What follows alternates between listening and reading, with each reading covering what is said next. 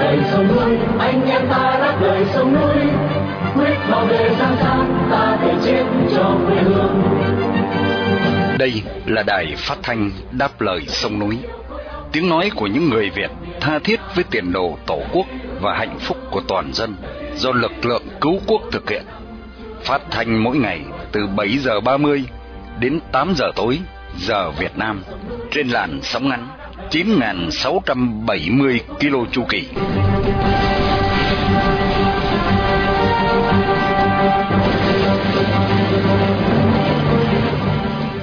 Tuấn Dương xin kính chào quý thính giả. Hôm nay thứ năm ngày 6 tháng 4 năm 2023 và là buổi phát thanh lần thứ 4345 của Đài Đáp Lời Sông Núi. Trong phần tin tức chúng tôi có những tin chính sau đây. Frontline Defenders khẳng định tù nhân lương tâm Đỗ Công Đương bị giết trong tù. Máy bay trực thăng rơi, năm du khách gặp nạn. Đài Loan phát giác 12 người Việt trốn trên tàu cá. Trung Cộng điều động mẫu hạm đến eo biển Đài Loan để đe dọa. Sau phần chi tiết các bản tin là chuyên mục chân dung tù nhân lương tâm. Mời quý thính giả theo dõi một bài viết của Thúc Lân viết về tù nhân lương tâm Đỗ Công Đường, một người tù đã chết cho tự do và sau cùng chương trình sẽ được kết thúc với bài bình luận của Hồng Dân với tựa đề Niềm tin cạn kiệt. Đặc biệt buổi phát thanh hôm nay được sự bảo trợ bởi anh David Reliable Roofing tại thành phố Dallas, tiểu bang Texas trong danh sách lịch vàng 365 ngày năm 2023. Đồng thời để vinh danh bà Vũ Thị Dung, một người Việt yêu nước đang bị giam cầm trong ngục tù cộng sản. Mở đầu chương trình, mời quý thính giả theo dõi phần tin tức sẽ được Hoàng Ân và Miên Dương trình bày sau đây.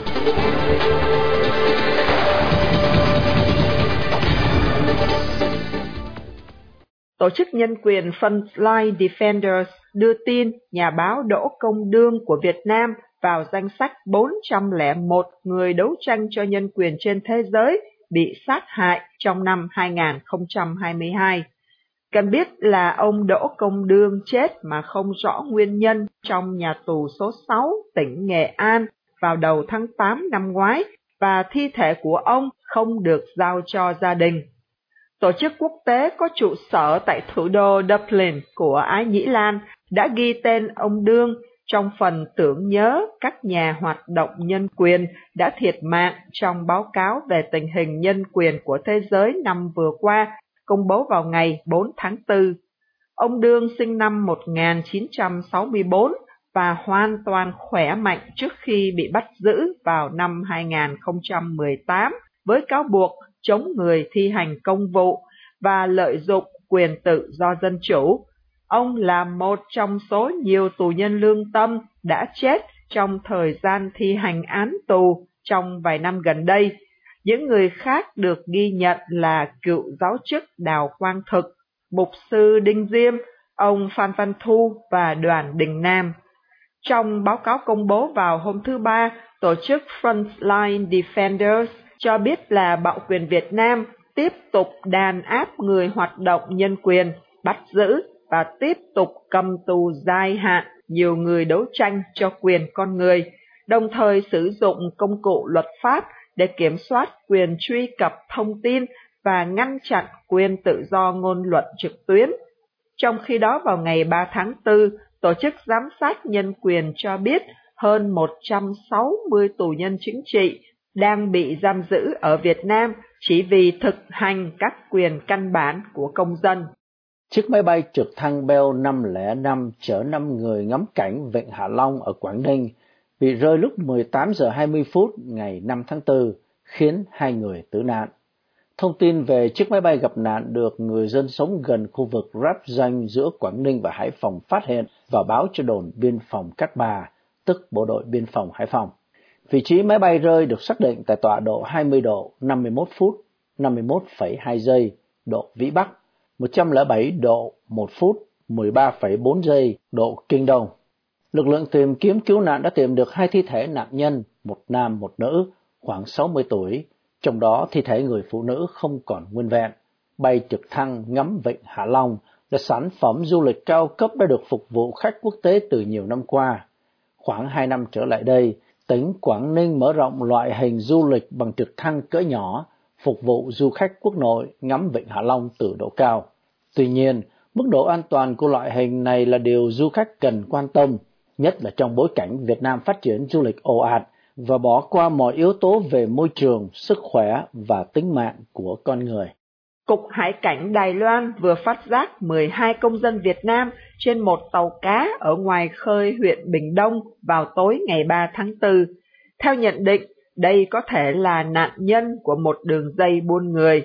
Nội vụ diễn ra khi tin tức về việc phát giác 7 thi thể người Việt trôi giạt nằm trong số 14 người vượt biên đến Đài Loan đang gây xôn xao dư luận.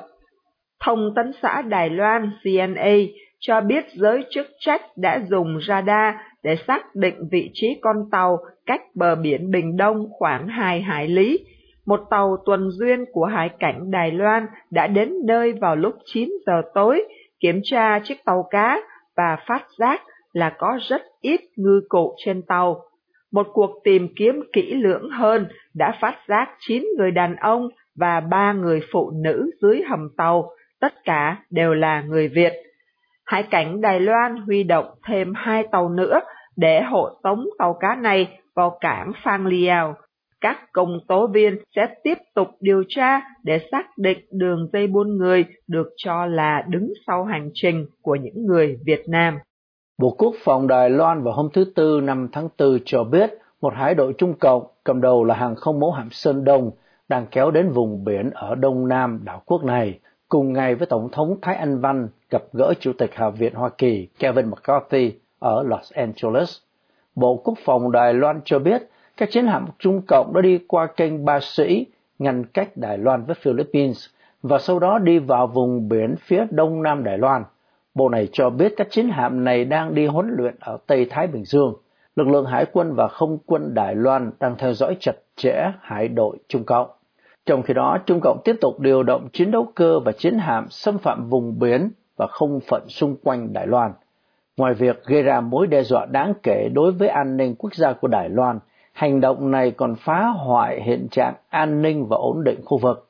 Bộ Quốc phòng Đài Loan nhấn mạnh, những hành động như vậy hoàn toàn không phải là hành động của một quốc gia hiện đại có trách nhiệm. Bộ này cung cấp hai bức hình, một ảnh đen trắng không rõ nét chụp chiếc mẫu hạm Sơn Đông từ trên không và bức còn lại của một thủy thủ Đài Loan đang nhìn vào tàu Sơn Đông và một con tàu không xác định khác ở đằng xa. Trung Cộng hiện chưa đưa ra bình luận nào về hải đội Sơn Đông xuất hiện trùng với thời điểm Tổng thống Pháp Emmanuel Macron đang đến Bắc Kinh. Vào tháng 3 năm ngoái, tàu Sơn Đông đã đi qua eo biển Đài Loan chỉ vài giờ trước khi hai Tổng thống Trung Cộng và Hoa Kỳ chuẩn bị đàm thoại quân đội Đài Loan sẽ tiếp tục theo dõi chặt chẽ tình hình eo biển Đài Loan, giữ vững nguyên tắc không leo thang xung đột, không gây tranh chấp để đối phó với mọi thách thức.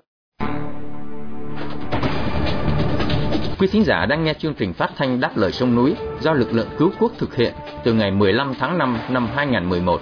Thính giả khắp nơi có thể nghe chương trình phát thanh trên YouTube, Facebook và website radio đáp lời sông núi.com. Thính giả tại Hoa Kỳ có thể nghe đài qua số điện thoại 1 425 585 1550 hoặc 1 605 781 9802. trở về xứ nhân vùng ta, người ấy ở trong tù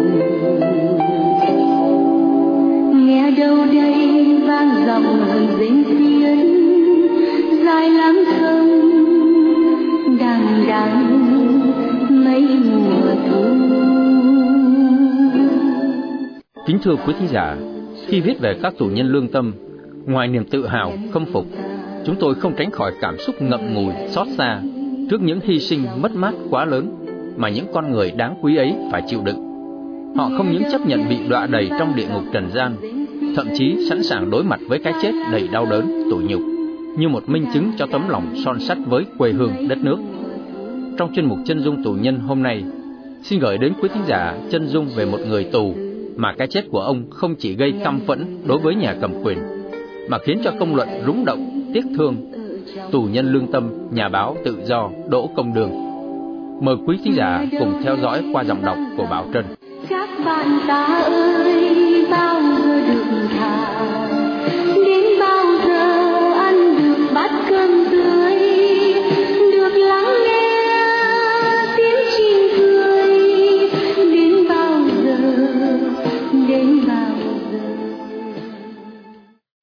ông Đỗ Công Đương, sinh ngày 24 tháng 3 năm 1964, quê ở Từ Sơn, Bắc Ninh. Ông Đương xuất thân là một nông dân, sau này ông theo nghề làm mộc cho đến khi bị bắt. Gia đình ông Đương có một mảnh đất rộng 1.000 mét vuông nhưng đã bị nhà cầm quyền địa phương cướp mất 900 mét, chỉ chừa lại cho ông 100 mét. Năm 2017, sau khi chia chác xong 900 mét đất đã cướp được, nhà cầm quyền ra tay cướp nốt 100 mét vuông còn lại, đẩy gia đình ông vào cảnh tay trắng, khốn cùng, uất ức, ông đương cùng vợ con trở thành dân oan từ ấy. Trên hành trình đi khiếu kiện, ông nông dân Đỗ Công Đương đã chứng kiến nhiều gia đình, nhiều cảnh đời oan khuất, nhiều câu chuyện bất công của phận dân đen như ông, chứng kiến những tội ác mà nhà cầm quyền từ trung ương xuống các địa phương gây ra cho người dân, cho đất nước. Từ một dân oan, ông trở thành một chiến sĩ dân chủ. Từ một người chỉ đấu tranh trong phạm vi quyền lợi của gia đình mình, ông trở thành một người đồng hành với dân oan trên mọi miền đất nước, và thế là người nông dân hiền lành, chất phát đổ công đương, bị liệt vào danh sách kẻ thù của chế độ. Năm 2017, Đỗ Công Đương thành lập và phụ trách kênh Tiếng Dân TV, TDTV, tiếng nói người dân Việt, được trực tiếp phát trên doanh khoản Facebook cá nhân của ông, giống như hình thức hoạt động của các kênh phong trào chấn hưng nước Việt, CHNV, chấn hưng Việt Nam, CHVN, chấn hưng TV, CHTV, của các báo tự do Bùi Quang Thuận, Lê Dũng Vô Va, Lê Trọng Hùng. Tiếng Dân TV chuyên phản ảnh về những vụ cướp đất, các sai phạm liên quan đến đất đai của nhà cầm quyền. Đỗ Công Đương cũng dùng diễn đàn này để chia sẻ kinh nghiệm, tư vấn pháp lý và đưa tin tức, tình hình khiếu kiện cũng như đời sống khổ cực của bà con dân oan sau khi bị mất nhà, mất đất. Các chương trình livestream của ông luôn nhận được sự quan tâm của công luận, đặc biệt đối với dân oan thiếu kiện trên cả nước. Một số người dân oan còn gọi ông là anh hùng Bắc Ninh. Với kênh Tiếng Dân TV, Đỗ Công Đương trở thành một người làm truyền thông độc lập, được dư luận biết đến và ủng hộ. Giống như những nhà bất đồng chính kiến khác, ông Đương liên tục bị công an khủng bố, sách nhiễu, thậm chí bị dọa giết nếu vẫn tiếp tục theo đuổi con đường đấu tranh đòi công lý. Tất nhiên, Đỗ Công Đương hẳn đã chuẩn bị tâm thế để đón nhận mọi thử thách, hiểm nguy có thể gặp phải. Một người bà con của Đỗ Công Đương kể với chúng tôi rằng, ông là người thẳng thắn, hiếu thảo với cha mẹ, yêu thương vợ con hết mực và sống tình nghĩa, chan hòa với anh em, họ hàng, với bà con chòm xóm. Không ít người tỏ ra ái ngại, lo lắng, khuyên ông nên từ bỏ con đường tranh đấu để khỏi thiệt thân. Đỗ Công Đương khẳng khái trả lời, thấy bất công thì phải lên tiếng, đã đấu tranh thì đấu tranh đến cùng, không thể sợ hãi mà bỏ cuộc. Nếu đấu tranh vì chính nghĩa, cho dân cho nước mà phải chết, thì cũng chấp nhận. Sáng ngày 24 tháng 1 năm 2018, ông Đương nhận được một cuộc điện thoại từ người lạ, nhờ ông đến ghi hình cuộc cưỡng chế đất ở thị xã Từ Sơn, tỉnh Bắc Ninh. Ông lập tức đi ngay, tuy nhiên khi vừa tới nơi, còn đang ở bãi đậu xe, một toán công an đã ập đến và bắt đổ công đương. Tình tiết trên cho thấy nhà báo độc lập này đã bị chính công an gài bẫy để bỏ tù. Trong một cuộc thăm gặp ở nhà tù, Đỗ Công Đương đã bày tỏ nghi vấn đó với gia đình mình. Ngày 17 tháng 9 năm 2018, ông Đỗ Công Đương bị Tòa án Cộng sản tại Bắc Ninh cáo buộc hai tội danh và tuyên án 9 năm tù giam, trong đó 5 năm tù giam cho cáo buộc gây rối trật tự công cộng theo Điều 318 và 4 năm theo Điều 331 Bộ Luật Hình sự. Lợi dụng quyền tự do dân chủ xâm phạm lợi ích của nhà nước, quyền, lợi ích hợp pháp của tổ chức, cá nhân. Trong phiên xử phúc thẩm ngày 23 tháng 1 năm 2019, ông Đương được giảm một năm cho cáo buộc gây rối trật tự công cộng. Tổng mức hình phạt cho cả hai tội danh gắn ghép mà ông Đương phải chịu là 8 năm tù giam. Người thân của ông Đỗ Công Đương kể lại rằng, sau khi tuyên án tại phiên phúc thẩm, nhà báo độc lập này đã chỉ thẳng tay vào mặt những kẻ ngồi ghế quan tòa và đọc hai câu thơ đầy nộ khí. Trời xanh ơi, xin người ghé mắt, bắt giùm tôi những kẻ quan tham. Với bản án 8 năm tù giam, phải đến tháng 1 năm 2026, ông Đương mới mãn hạn tù. Nhưng, người tù ấy đã không đợi được, Đỗ Công Đương đã không đợi được cái ngày sẽ ra khỏi nhà tù nhỏ để trở về nhà tù lớn, nơi vợ con, gia đình ông mong ngóng từng ngày. Người thân của ông Đương nói rằng, trước khi bị bắt, ông là một người hoàn toàn khỏe mạnh, không mang bệnh tật gì. Sau khi bị kết án, ông bị lưu đày tới trại xấu, Thanh Chương, Nghệ An, nơi nổi tiếng với chính sách cai trị tàn bạo, hà khắc và nhẫn tâm bậc nhất trong hệ thống nhà tù Việt Cộng. Đây chính là nơi đã vùi xác thầy giáo yêu nước Đào Quang Thực chỉ hai năm sau khi bị giam cầm. Trong khoảng thời gian từ năm 2020 đến năm 2021, nhà tù lấy cớ đại dịch COVID-19 hầu ngăn cản hoặc hạn chế quyền được thăm nuôi của các tù nhân lương tâm, một hình thức trả thù hoàn hảo. Ông Đương cũng vậy, ông không được gặp vợ con, anh em ruột thịt của mình trong suốt gần hai năm trời. Đối với một người tù, việc gặp thân nhân không chỉ để nhận được đồ tiếp tế, nguồn thức ăn giúp người cầm cự qua những năm tháng khổ ải, đọa đầy. Hơn thế, đó còn là nguồn an ủi, nguồn sức mạnh lớn lao nhất giúp người tù chống chọi với nỗi cô đơn tinh thần, nỗi buồn chán và tuyệt vọng. Không được gặp thân nhân, tính mạng của mỗi tù nhân chính trị coi như được định đoạt nhờ sự may rủi của số phận, thứ số phận được tạo ra bởi thế lực ác nhân hơn là đấng vô hình. Đầu năm 2022, ông Đỗ Công Đương gọi điện về cho vợ con, báo tin mình đang bệnh, kèm theo một lời trăn trối không thể buồn hơn. Anh không còn nhiều thời gian nữa. Gia đình tức tốc lên trại thăm, vợ con ông Đương đã làm đơn tất cả ba lần với lời lẽ khẩn khoản, hy vọng ông được đi chữa bệnh. Nhà tù đương nhiên từ chối. Ngày 21 tháng 7 năm 2022, ông Đương được gặp thân nhân, trong thân xác tàn tạ đến mức không còn nhận ra. Ông bị suy tim cấp độ 3, đang chuyển sang giai đoạn 4, cả thận và gan đều hỏng hết. Ông nói với con gái mình rằng, nếu bố được thay ven tim thì bố sẽ khỏe lại, và bố sẽ sớm về nhà thôi. Bố mong có cơ hội sống, nhưng họ không cho bố sống. Con ạ. Ngày mùng 1 tháng 8, ông Đương được gặp gia đình nhưng ông yếu quá, phải thở oxy nên cuộc gặp chỉ kéo dài đâu chừng 2 đến 3 phút, rồi chấm dứt. Lúc này thì ban giám thị trại giam số 6 ký giấy cho ông Đỗ Công Đương nhập viện thật, vì họ biết chắc ông sẽ chết, ông không được quyền chết trong tù, dù ông vẫn đang là một người tù. Ông Đương phải chết ở bệnh viện để đảng được tiếng nhân đạo, còn nhà tù thì phủi tay, không phải chịu trách nhiệm gì cả. Sau hai ba phút ít ỏi chứng kiến cảnh chồng, cha mình ở những khoảnh khắc cuối cùng của sự sống, vợ con ông Đương đành quay về trong sự bất lực và nỗi tuyệt vọng khôn cùng. Đang trên đường đi, họ được cai tù báo tin ông Đương được đưa tới bệnh viện hữu nghị Nghệ An, thành phố Vinh. Ông Đỗ Công Đương được đưa đến bệnh viện để chết vào ngày hôm sau, mùng 2 tháng 8 năm 2022.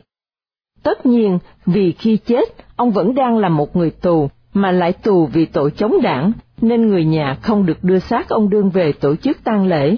Nhà tù trại 6 Thanh Chương, Nghệ An cho gia đình hai lựa chọn. Một là ông Đương sẽ phải vùi xác trong nghĩa trang của trại giam, hai là được chôn cất ở nghĩa trang gần bệnh viện. Vợ ông Đương chọn cách chôn chồng ở nghĩa trang gần bệnh viện, như thế thì bà và các con có thể đi viếng mộ bất cứ khi nào.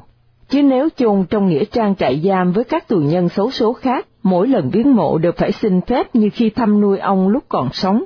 Đi viếng mộ tù mà phải xin phép cai tù, còn gì cay đắng hơn tang lễ nhà báo độc lập Đỗ Công Đương cũng giống như của thầy giáo đạo quan thực, chỉ là một tấm băng rôn ghi tên và ngày chết, một tấm di ảnh đặt trên bàn thờ nghi ngút khói hương, không quan tài, không thi thể, người đến viếng là bạn bè, họ hàng, cộng lại chắc không đông hơn đám công an, mật vụ chìm nổi trà trộn, canh gác trong đám tang là mấy.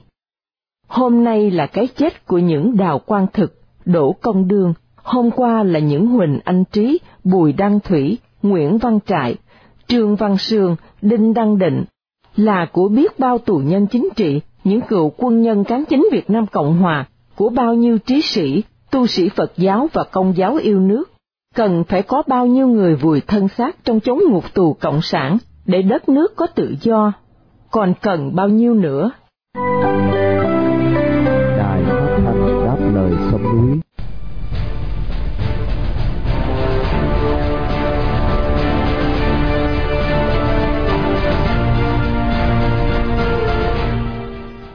Một thực tại nói lên tính xảo trá của Đảng Cộng sản Việt Nam và những tuyên bố hoang tưởng của Đảng trưởng Nguyễn Phú Trọng là hệ thống an sinh xã hội trong cái gọi là thiên đường xã hội chủ nghĩa Việt Nam rách nát, thảm thương so với hệ thống an sinh xã hội vô cùng nhân bản tại các xứ tư bản dẫy chết theo tuyên truyền của Đảng.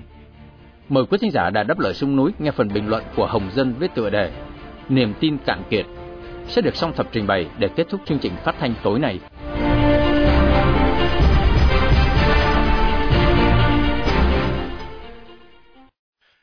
Sử dụng tiền bảo hiểm một lần là dùng tiền thu nhập trong tương lai để chi tiêu cho hiện tại. Nhưng như một số người lao động chia sẻ, hiện tại không đủ miếng ăn thì còn ai dám nghĩ đến tương lai. Ở đây dường như còn có thêm nguyên do là người dân không mấy có niềm tin vào các chính sách an sinh của nhà nước.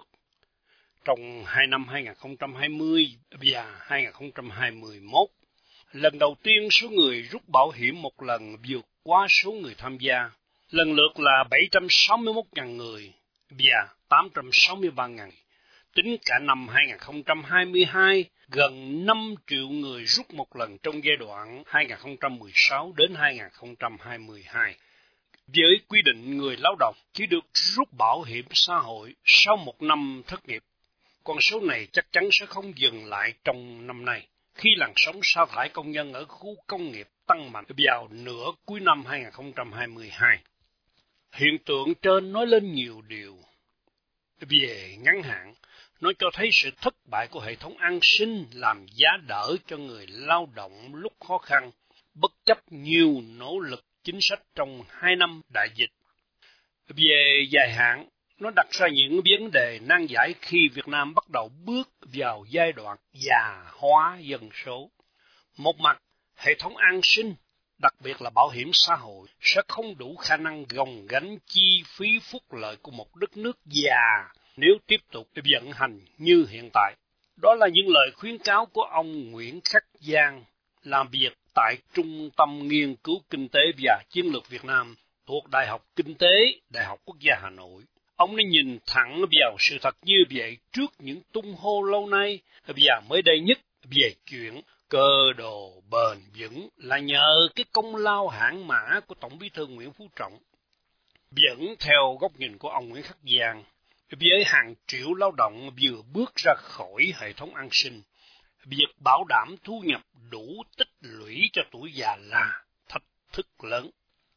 Với họ, đó là câu chuyện của 20 năm sau mà không phải ai cũng đủ sức lực quan tâm. Câu hỏi đặt ra, để tránh chuyện ám ảnh vợ quỹ bảo hiểm xã hội từ chuyện rút một lần, thì liệu có nên lựa chọn đề nghị là tách biệt tuổi hưu với tuổi nghề hay không? Cần tách tuổi nghề và tuổi hưu nhằm tạo cho người lao động có cơ hội tham gia bảo hiểm xã hội. Muốn làm được điều này, chúng ta cần bảo đảm số tiền đóng vào quỹ bảo hiểm xã hội phải công khai, phải minh bạch, nên coi đây là bài toán lâu dài của quỹ bảo hiểm xã hội. Không ít ý kiến đặt vấn đề như vậy từ lúc Việt Nam chưa điều chỉnh tăng tuổi về hưu và kéo theo đó là chuyện tiền lương hưu nhận được. Ngoài ra, đề nghị phương án tách tuổi hưu và tuổi nghề còn được cho là cách nhằm ngăn chặn tình trạng giữ ghế hạn chế cơ hội của thế hệ trẻ. Theo thống kê của Bộ Lao động, Thương binh và Xã hội, tính đến hết năm 2022, thì cả nước có hơn 17 triệu người tham gia bảo hiểm xã hội, độ bao phủ mới đạt 38% lực lượng lao động trong độ tuổi và còn khoảng hơn 28 triệu người chưa vào hệ thống. Độ bao phủ bảo hiểm xã hội tăng chậm trong khi số người về một cục lại tăng. Bình quân cứ hai người vào hệ thống thì một người rời đi. Bộ Lao động, Thương binh và Xã hội thống kê giai đoạn 2016 đến 2020 thì bình quân mỗi năm gần 750.000 người lao động hưởng bảo hiểm xã hội một lần. Khoảng 10% lao động rút một lần có thời gian đóng bảo hiểm xã hội từ đủ 10 năm trở lên. Có một thực tế mà những người lãnh đạo cao cấp nhất của đảng cần nắm rõ về hiện tình, đó là với những người lao động thất nghiệp ở tuổi 35 tìm việc làm mới là vô cùng khó khăn. Họ sẽ phải kiếm sống qua ngày trong khu vực kinh tế phi chính thức với thu nhập thấp hơn, trong khi gánh nặng trẻ cậy cha và cậy con từ gia đình tăng lên. Nếu không được doanh nghiệp nào khác nhẫn, không có gì khó hiểu khi phần lớn số lao động này chọn rút bảo hiểm một lần. Lựa chọn khác, chờ 25 năm sau để nhận lương hưu với cuộc sống bấp bênh, chỉ tồn tại trong giả thuyết của người làm chính sách. Phần lớn họ sẽ bước vào tuổi về hưu với rất ít hoặc không có khoản tiết kiệm dự phòng nào. Nhìn xa hơn, cải cách thị trường lao động là một phần của yêu cầu cải cách toàn thể nền kinh tế với mục tiêu đưa Việt Nam thoát khỏi bảy thu nhập trung bình. Nói một cách khác, nếu thực sự cầu thị biết lắng nghe thì người đứng đầu đảng phải đủ dũng cảm nhận lỗi trước quốc dân về những tuyên bố đầy mật ngọt về cái chuyện cơ đồ bền vững của ông ở các diễn văn cho đến các phúc trình, các báo cáo nghị quyết đại hội đảng lần thứ 13. Bởi một khi không nhận ra sai lầm, thì các quyết sách mà Tổng bí thư Nguyễn Phú Trọng đưa ra sẽ rất có thể tiếp tục đi theo vết đổ từ các tuyên bố ảo tưởng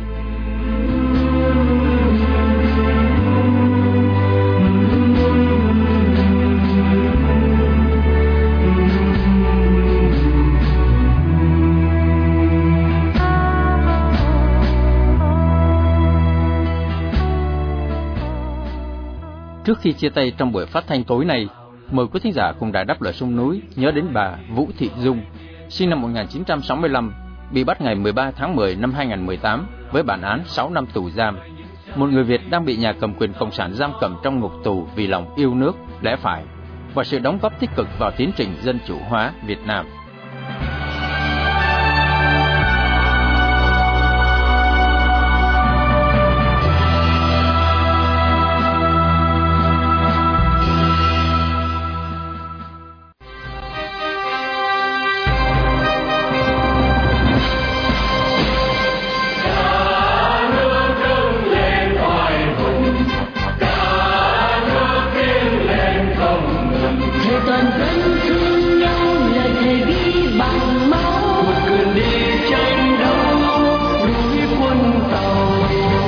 Trình phát thanh đáp lời sông núi hôm nay đến đây là chấm dứt.